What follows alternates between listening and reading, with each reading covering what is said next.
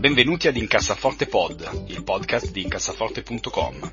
Carlo, Tommaso ed io cercheremo di aiutarvi ad avere una vita finanziariamente più serena ed equilibrata, evitando se possibile di spendere soldi in stupidaggini ed investendo i vostri risparmi in modo sensato. Incassaforte Pod, il podcast di diventare ricchi. Oh, un'ultima cosa, questo podcast ha solamente scopo informativo ed il contenuto non è da intendersi come sollecitazione all'acquisto o alla vendita dei prodotti finanziari discussi. Buon risparmio! Che, sai che questo qua di Paolo, Paolo Pro l'avevamo già letto? Eh, siamo già live, mi dispiace, mi dispiace, troppo tardi Tommaso, parlerai dopo del tuo burner account. Eh, salve a tutti, io sono Andrea Fieri, con me c'è Tommaso De Benetti. Ciao a tutti. Eh, c'è anche mio figlio sotto che sta cercando di spaccare delle cose in casa, ma c'è anche, ma, ma c'è anche eh, Carlo. Eh, Covid al tredicesimo, gio- al tredicesimo, ah, giorno, giorno di prigionia. Di al tredicesimo giorno di prigionia col Covid. Quindi sì, in okay. casa.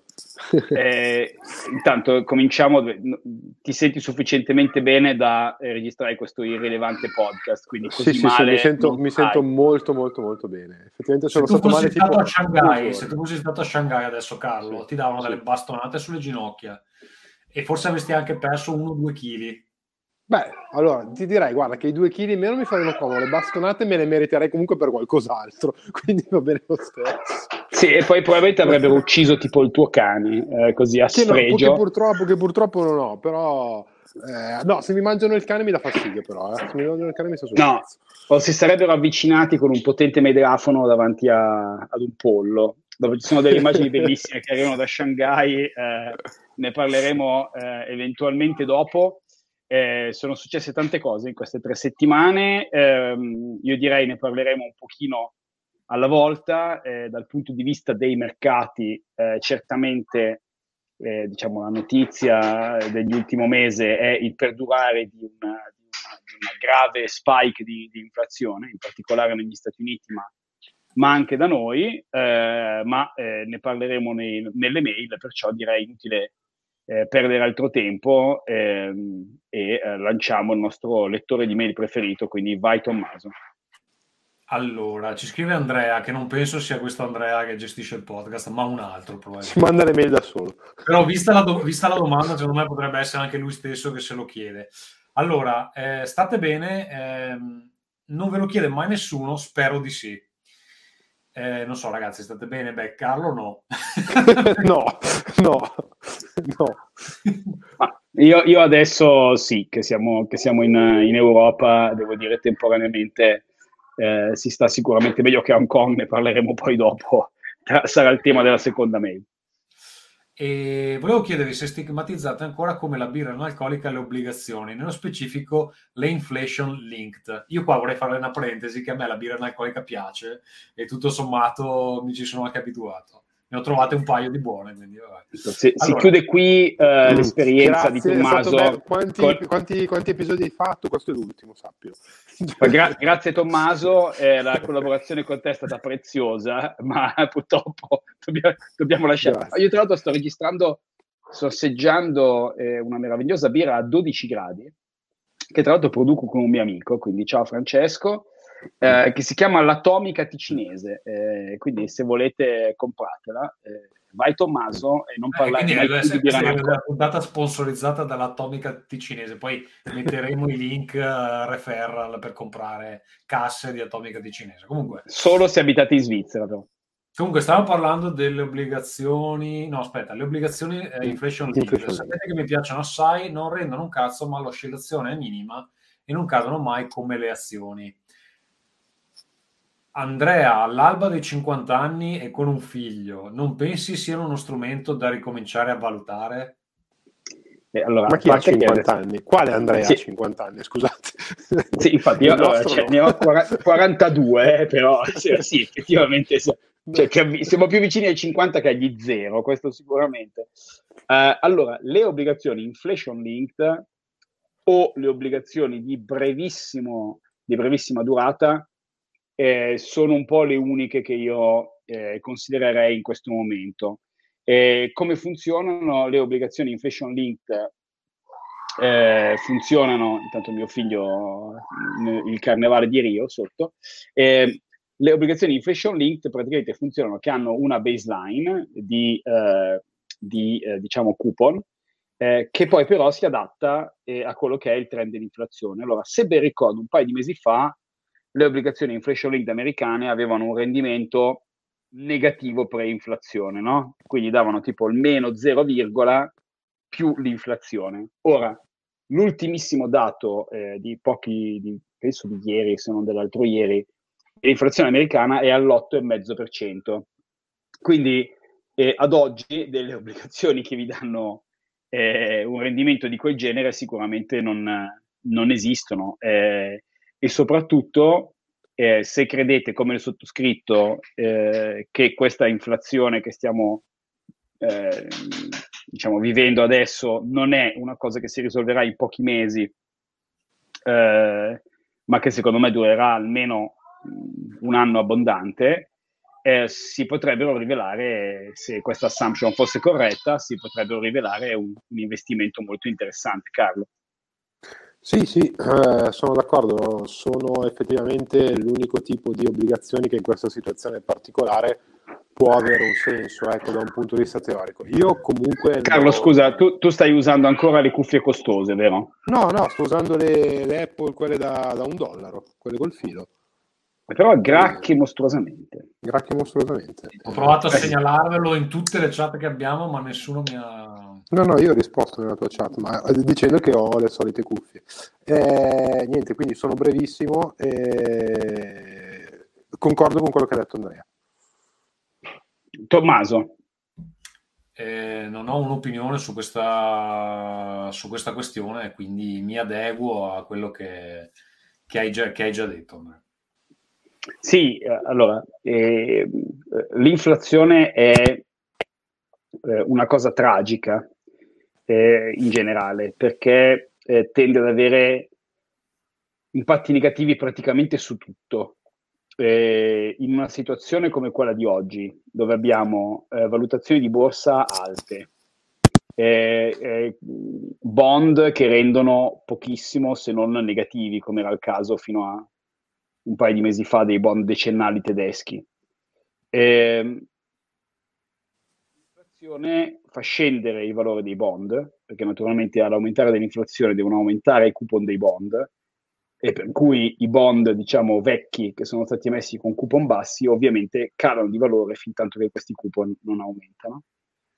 Eh, per effetto di gravità si portano giù anche le, le azioni, ma soprattutto la vera cosa tragica è che con un'inflazione appunto annunciata ieri in America all'8,5%, ma in Germania siamo al 7% annualizzato, quindi non siamo molto distanti.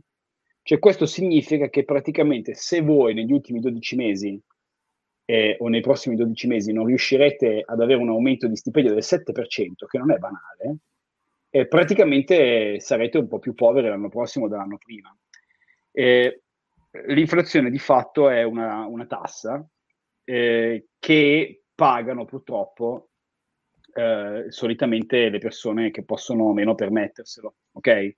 Perché una persona, eh, come spero tutti i nostri ascoltatori, che risparmia il 20-30% del suo stipendio, eh, se domani ha un aumento di costi del 7%, risparmierà un po' meno, ma può mantenere lo stesso stile di vita eh, ci sono purtroppo tante persone che non possono permettersi di tagliare i costi perché sono già al minimo. Quindi è, è, una, è un modo, eh, è una cosa veramente subdola e tragica che fa perdere un po' tutti. Eh, storicamente, ne parlammo, se non ricordo male, nella puntata scorsa, per proteggersi dall'inflazione, e in questo devo dire i nostri compatrioti per una volta sono molto ben attrezzati, sono possedere il mattone, perché storicamente è una cosa che va bene con l'inflazione, e, e tra gli investimenti sicuramente le obbligazioni inflation linked sono, sono una, una, buona idea. Tra le azioni, quelle che in teoria dovrebbero soffrire di meno, eh, Carlo magari può spiegarcelo, eh, sono quelle che eh, forniscono beni eh, meno elastici, per cui la domanda è meno elastica. Quindi per farla semplice, eh, sigarette e utilities, ma magari Carlo può essere un po' più preciso. Sì, sì, no, eh, adesso non so se mi sentite un po' meglio perché ho provato a cambiare e a mettermi in viva voce.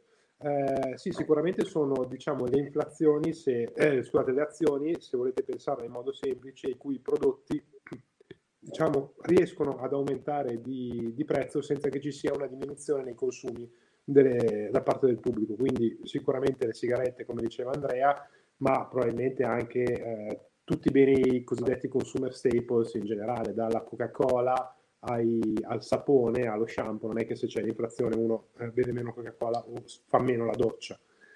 Era interessante, secondo me, da questo punto faccio un po' un, un excursus e vado anche a eh, scombinare la scaletta così per creare un po' di, un po di scompiglio nel nostro pubblico, chiedervi se eh, voi avete intenzione di mettere in atto qualche comportamento a livello di risparmio personale o economia domestica per, eh, per, contrastare l'inflazione. Per esempio, magari non cucinare più il solito 100 grammi di pasta, ma cucinarne 90, eh, oppure magari concentrare di più la lavastoviglie e la lavatrice in orari eh, più favorevoli per il consumo della corrente sulla bolletta o fare meno strade in macchina e prendere più mezzi pubblici o qualcosa del genere. Io no. Tommaso, tu hai qualche allora, idea in proposito? Intanto volevo dire che io ho visto il tuo tweet ieri del se non avete ricevuto l'aumento dell'8%. Io quest'anno ho alzato i miei, eh, diciamo, il, il, mio costo eh, giornaliero, orario, quello che vogliamo, del 7 qualcosa per cento e quindi quando ho visto il tweet ho detto cazzo, ho appena alzato il 7, adesso l'inflazione è all'8. Per fortuna in Finlandia è un po' meno, è al 4,5 appena guardato. Quindi in realtà io un po' di guadagno ancora ce l'ho.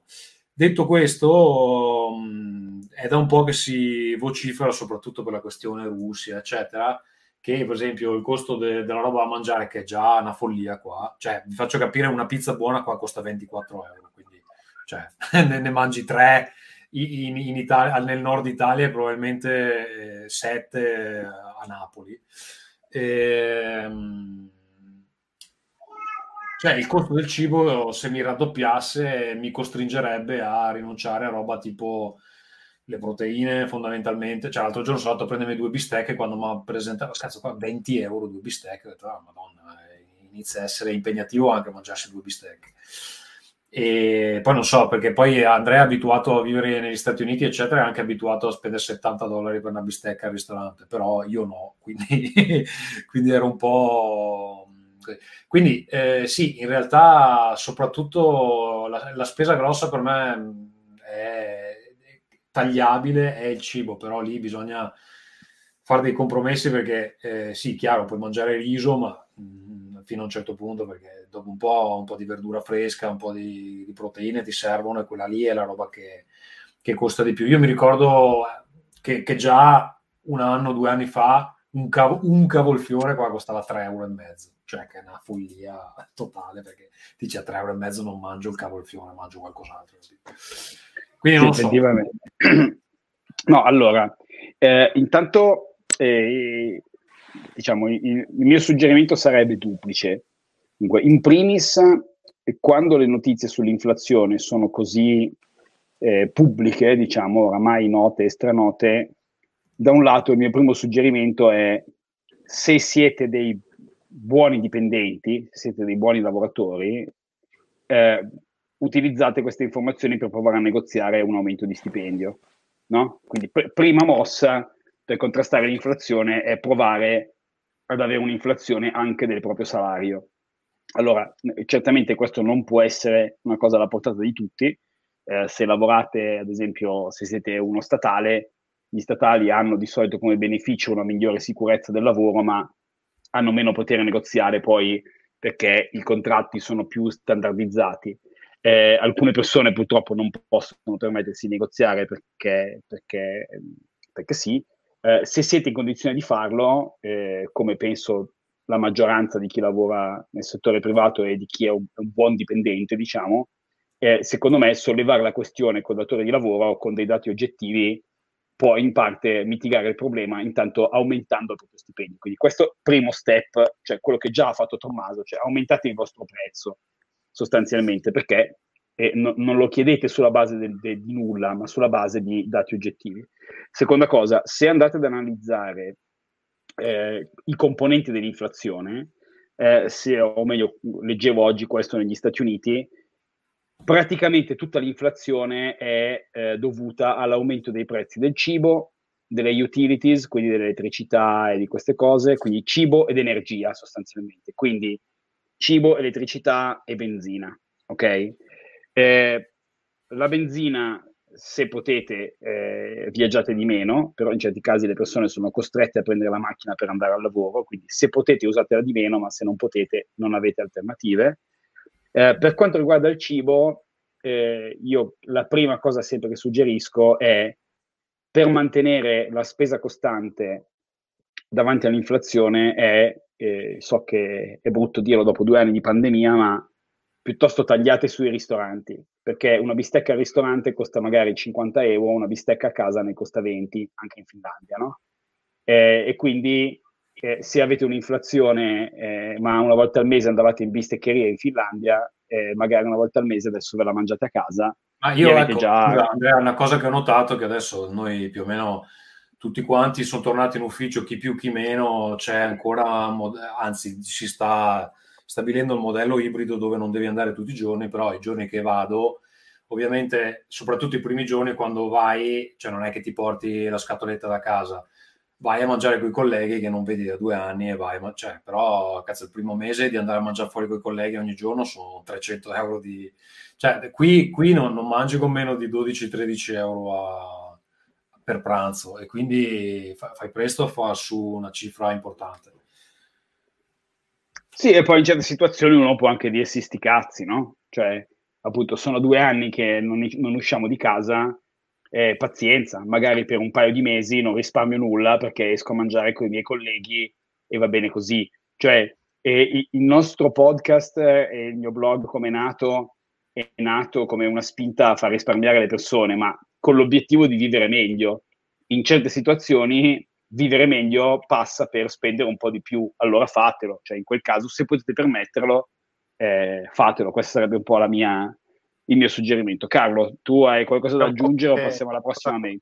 È un po' come l'idea delle vacanze, no? non si è potuto viaggiare per, per, due anni, quindi quest'anno se potete fatelo, insomma, ecco.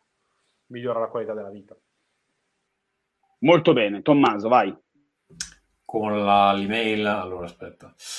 Franco, Andrea, potresti darci qualche informazione eh, sulla situazione reale del Covid ad Hong Kong, come, quando e perché, da chi è sul campo? Allora, passiamo magari alla, alla, prossima mail perché ho già parlato tantissimo, a questa rispondiamo poi dopo, dai.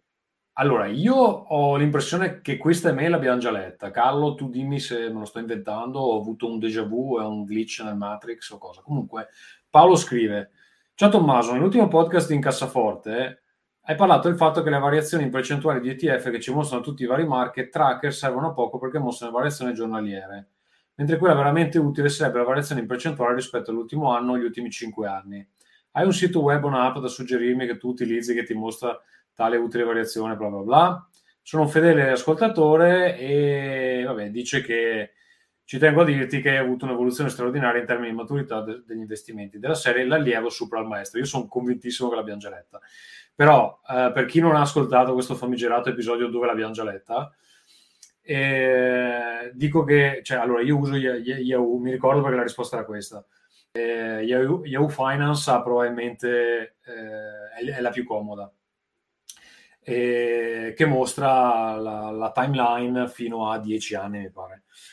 E, però eh, ho detto più volte che io per, fare gli investimenti uso Fineco perché è la più comoda per quanto riguarda il mercato italiano, secondo me, e, e anche quella ha c'ha, c'ha, la visuale giornaliera, poi se si ruota il telefono ti fa vedere la timeline fino a 5 anni, mi sembra. Però il punto è questo, quando voi mettete, cioè non guardate mai il giornaliero, guardate eh, perlomeno l'ultimo anno, ma mm, se selezionate la vista a 5 anni, a 10 anni, perché poi alcune non sono neanche in giro da 10 anni, vedrete che generalmente l'impressione che avete guardando il giornaliero non c'entra niente con la realtà dei fatti e quindi guardate sempre sul lungo periodo prima di decidere se vendere, se comprare, eh, eccetera. Secondo me dà anche una prospettiva al fatto dell'investimento costante ogni mese e magari anche automatizzato, perché su, sul, eh, diciamo, su, sul lungo periodo quello che succede sta settimana ha un'importanza estremamente relativa e questo include pa- pandemie, guerre, eccetera. Poi è chiaro, se iniziano a scoppiare le atomiche magari il discorso cambia, però eh, per il momento ancora non ci siamo. Sì, diciamo che comunque la, la metà del mondo ha iPhone banalmente. E, l'app eh, della borsa di iPhone, che appunto è Yahoo, perché prende i dati da Yahoo, eh, va benissimo per guardare l'evoluzione a 5 o, o anche a 10 anni Uh, per, chi ha, per, chi non ha, iPhone c'è proprio l'app di Yahoo da scaricare su Android, eh, scegliete i titoli e, e, ve li seguite tranquillamente con un periodo di 5-10 anni. Ovviamente giustissima la, la, la, rilevazione che fai tu Tommaso, cioè il, il, settimanale o il giornaliero non va assolutamente guardato, non nell'ottica di, di quelli che sono gli investimenti di, di pod, degli ascoltatori di questo podcast, quindi eh, assolutamente date il tempo al vostro investimento di maturare, quindi poi è inevitabile, diventa come un giochino, no? guardarlo 20 volte al giorno, però di fatto prima di prendere una decisione eh, la, la, lasciategli, lasciategli, il tempo di, di maturare. No? C'è una famosa regola di credo Warren Buffett che diceva eh, una persona che inizia a investire a 20 anni dovrebbe avere una specie di tesserina punzonata con, con 20 caselline ogni volta che fa un qualche cosa sul mercato deve punzonare una casellina no? Quindi sapendo che puoi fare solo 20 mosse in tutta la tua vita di, di investitore, vedrai che quelle mosse saranno, saranno molto ragionate e molto, molto, ponderate. Quindi sicuramente non qualcosa che fai tutti i mesi o tutte le settimane, ma neanche tutti gli anni a volte. Per cui, sì, diciamo che guardare la borsa ogni giorno è una cosa che io faccio, naturalmente immagino lo facciate anche voi, ma è, cioè, è più entertainment che informazione, o quasi come guardare YouPorn, diciamo, come concetto. Eh, Tutti i giorni. Sì, es- esatto, natura- naturalmente, naturalmente. Eh, ecco, una cosa da considerare se guardate eh, le chart delle varie azioni singole, in particolare su orizzonti molto lunghi, è di dare anche un occhio però a quello che sono i dividendi, perché eh, di solito le chart eh, vi presentano l'andamento del prezzo, ok?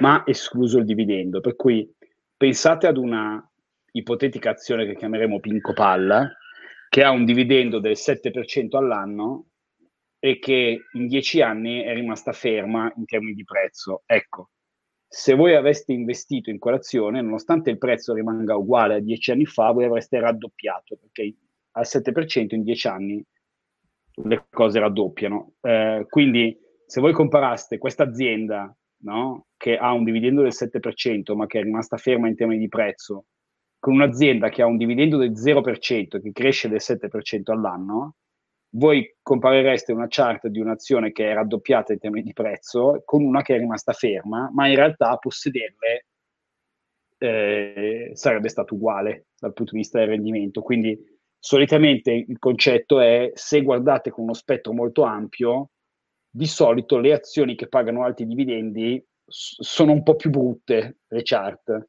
eh, di quello che sembrerebbe, mentre invece quelle che non pagano dividendi, tipo Google ad esempio, eh, sembrano più belle di quello che, di quello che sono. Ok, quindi ecco, tenete, tenete anche conto di, di questo.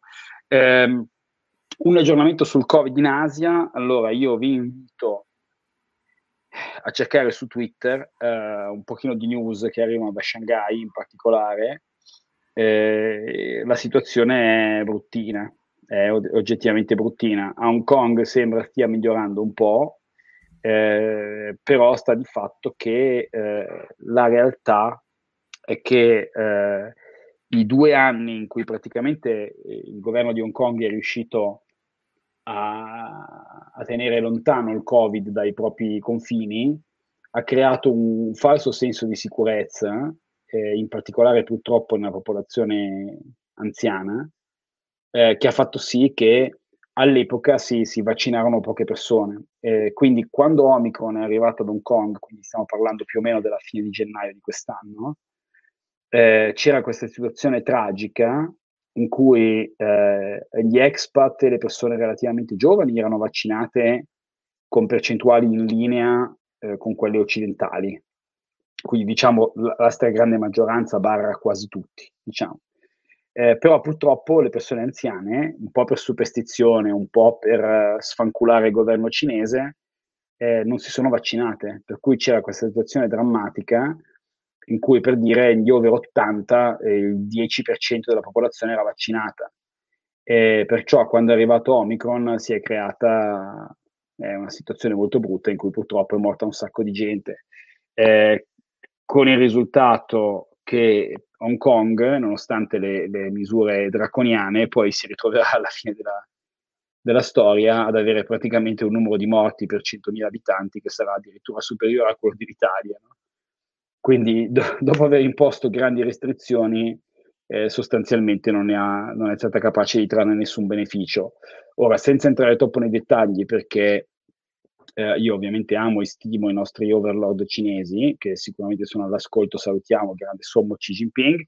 Eh, diciamo che il problema di base è che eh, Hong Kong è un, un, paese che è preso tra la morsa da di, una, di, una, storia occidentale e un presente dettato da Pechino, per cui eh, di fatto non, non, è pienamente padrona del proprio destino.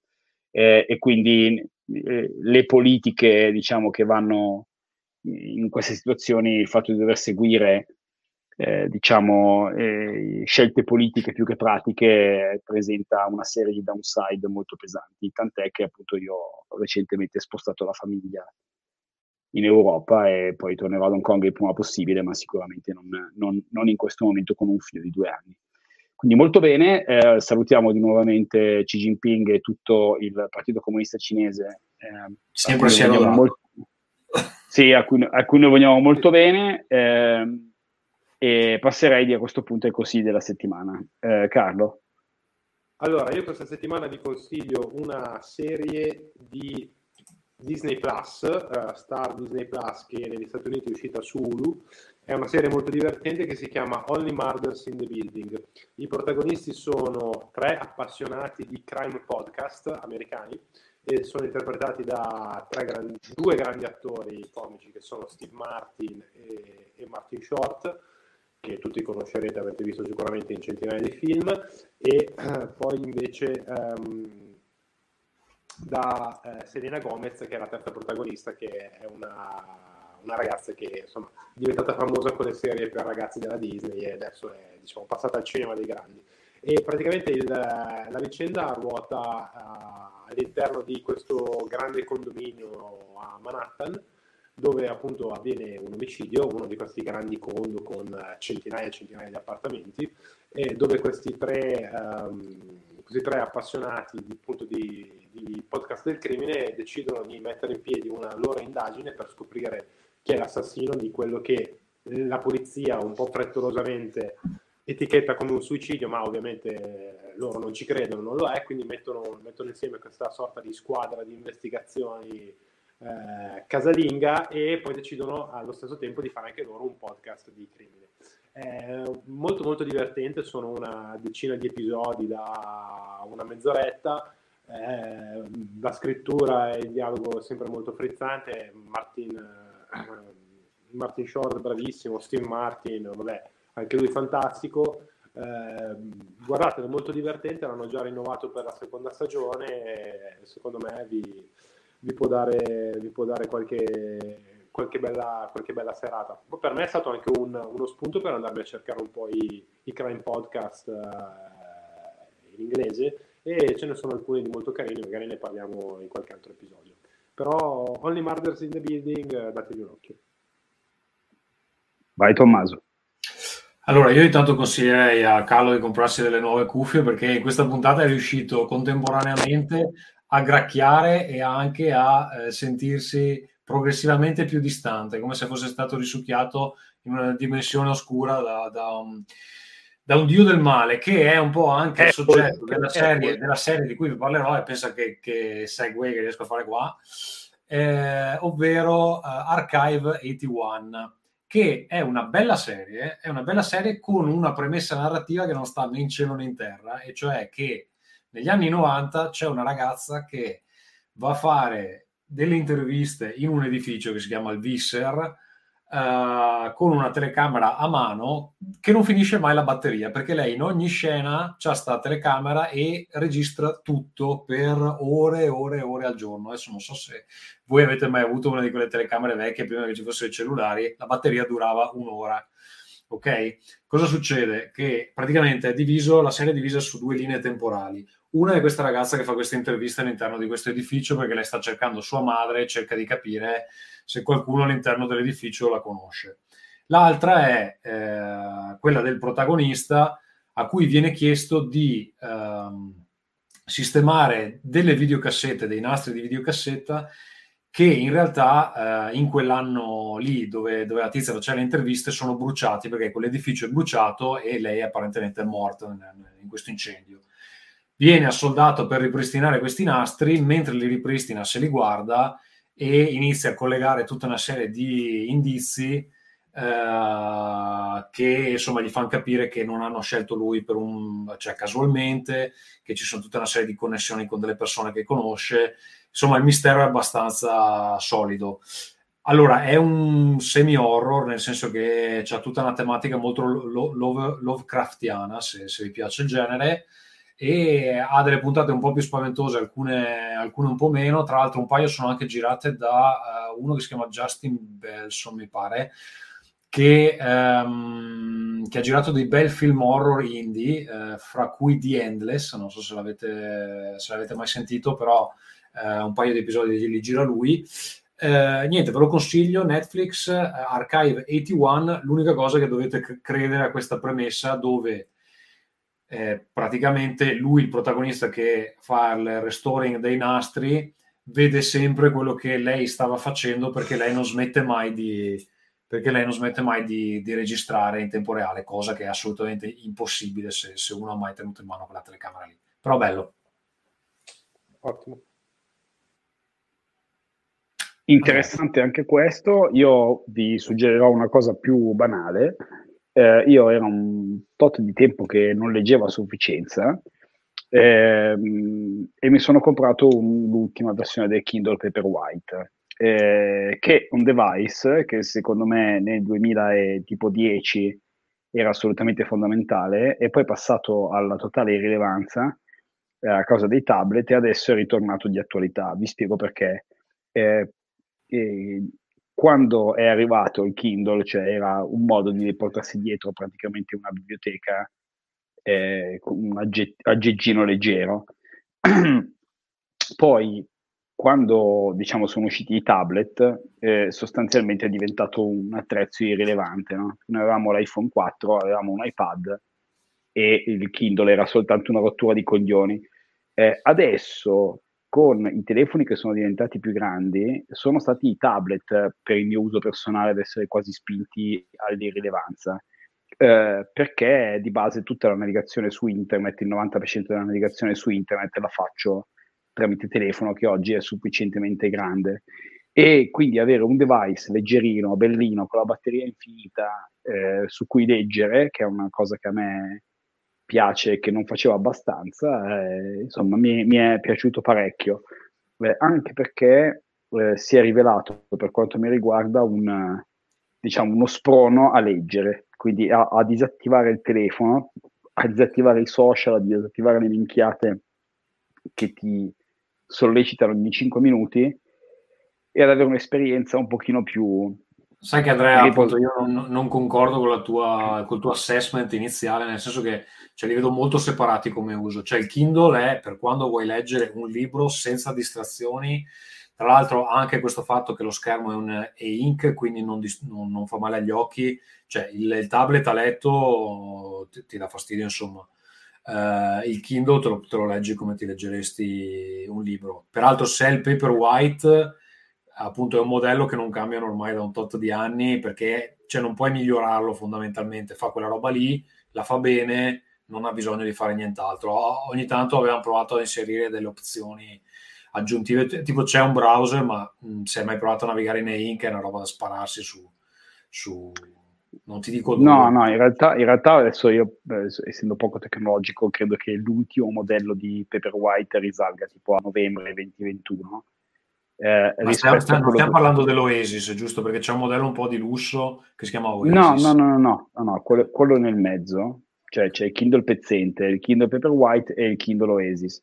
Okay. Il Kindle Paperwhite, c'è quello in mezzo, l'hanno, l'hanno praticamente aggiornato qualche mese fa e rispetto al vecchio Paperwhite che aveva mia moglie, ha uno schermo più grande, ha un bordo più leggero e ha la, la luminosità adattiva, ma, ma è, e soprattutto ha l'USB-C che lo, che lo rende diciamo più, più compatibile con, con, gli standard moderni, no? Cioè nel senso che non devo portarmi dietro un altro carichino addizionale, ma mi basta semplicemente quello del computer o quello delle cuffie o quello di qualunque altra cosa. Eh, per me è uno strumento bellissimo che quando ce l'ho leggo di più, che comunque di base è un, è un ottimo outcome, ecco diciamo, perché noi sicuramente leggiamo troppo poco. Ecco. Io ho un'idea che è una via di mezzo tra le vostre due, nel senso io leggo ancora su, sull'iPad, sul, tab, sul, sul, tablet, ma devo dire fatica particolare non ne sento, eh. anche, arrivo anche a 100-150 pagine, non mi, dà, non mi dà particolarmente fastidio. Eh, diciamo che sicuramente il, il Kindle è un, è un, device fatto apposta, quindi è, è meglio per leggere. Uh, però personalmente sempre nel, nell'ambito degli reader preferisco il Kobo perché c'è l'ultimo ha, una, ha, uno schermo un pochettino più grande e soprattutto non è legato per forza all'ecosistema Amazon e al, diciamo al, all'abbonamento con, con, Amazon Reader. Uh, la, no, la guarda che neanche il Kindle, eh, guarda che nel Kindle ci metti quello che vuoi perché sì, puoi comprare i libri da da, direttamente da Amazon o puoi farti, credo che abbiano la, la, una, una, versione di abbonamento dove c'è una libreria di roba da, da prendere in prestito, però cioè, se tu hai un, un, ebook di qualsiasi tipo, un EPUB, ci vuole un secondo a convertirlo per il Kindle. Eh, ma sì, sì, no, io per, per pigrizia no. Più che altro mi, mi sembra piccolino il, il 6 pollici, cioè 6 pollici, 6 pollici e mezzo, forse preferirei qualcosa di un po' più grosso. Ma la menata di quel coso lì è che in realtà quando vai via comunque il tablet, almeno io me lo porto lo stesso, quindi alla fine ho due device che, sono, che sarebbero uguali. Poi però vabbè, ognuno... Eh, vedi, ecco, io il tablet non lo porto più dietro, questa è la questione. Un po' potrebbe essere perché me lo ruba mio figlio, quindi potrei, forse sottovaluto l'impatto del bambino in tutta questa analisi. Eh, però no, ehm, diciamo che per me, adesso altra cosa addizionale, poi, poi, chiudiamo che non voglio tediare la gente con queste robe qua, eh, però quello che dicevi tu Carlo, cioè la possibilità di scegliere un sistema più aperto, per me in certe cose è uno svantaggio, cioè nel senso che io eh, non voglio dover anche, cioè scegliere comporta comunque uno sforzo, no? Quindi per una cosa tipo il Kindle, cioè non me ne frega niente se io spendo un euro in meno per comprarlo presso la libreria Pinco Palla.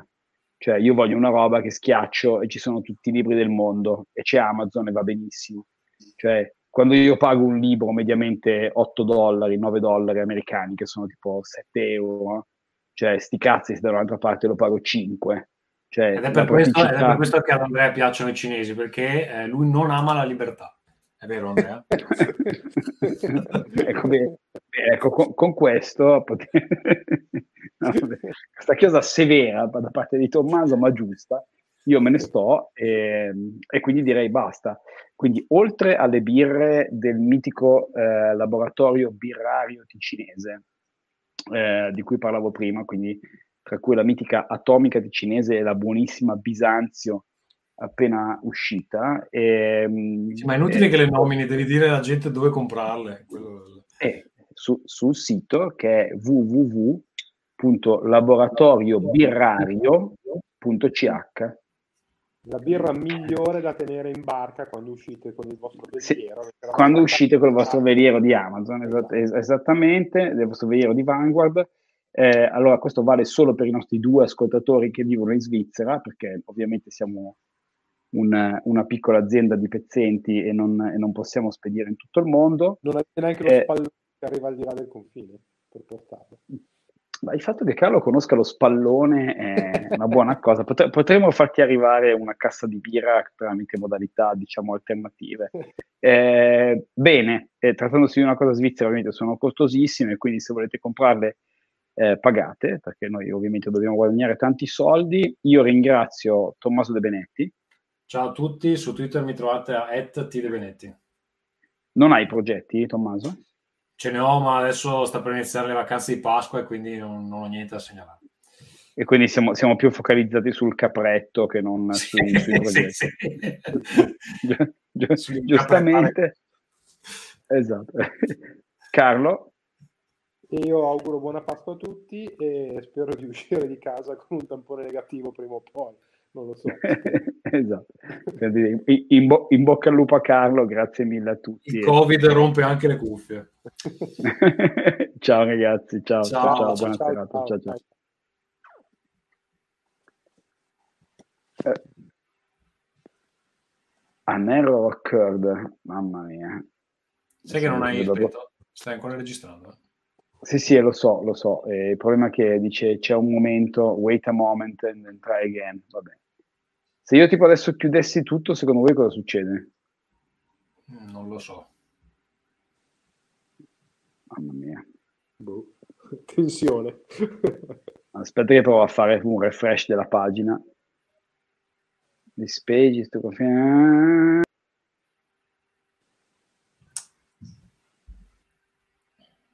Addio. È bello perché noi possiamo rimanere nello show senza l'host, quindi non so cosa succede. Senza niente. Fantastico. Mi sentite? Sì. Vediamo un po'.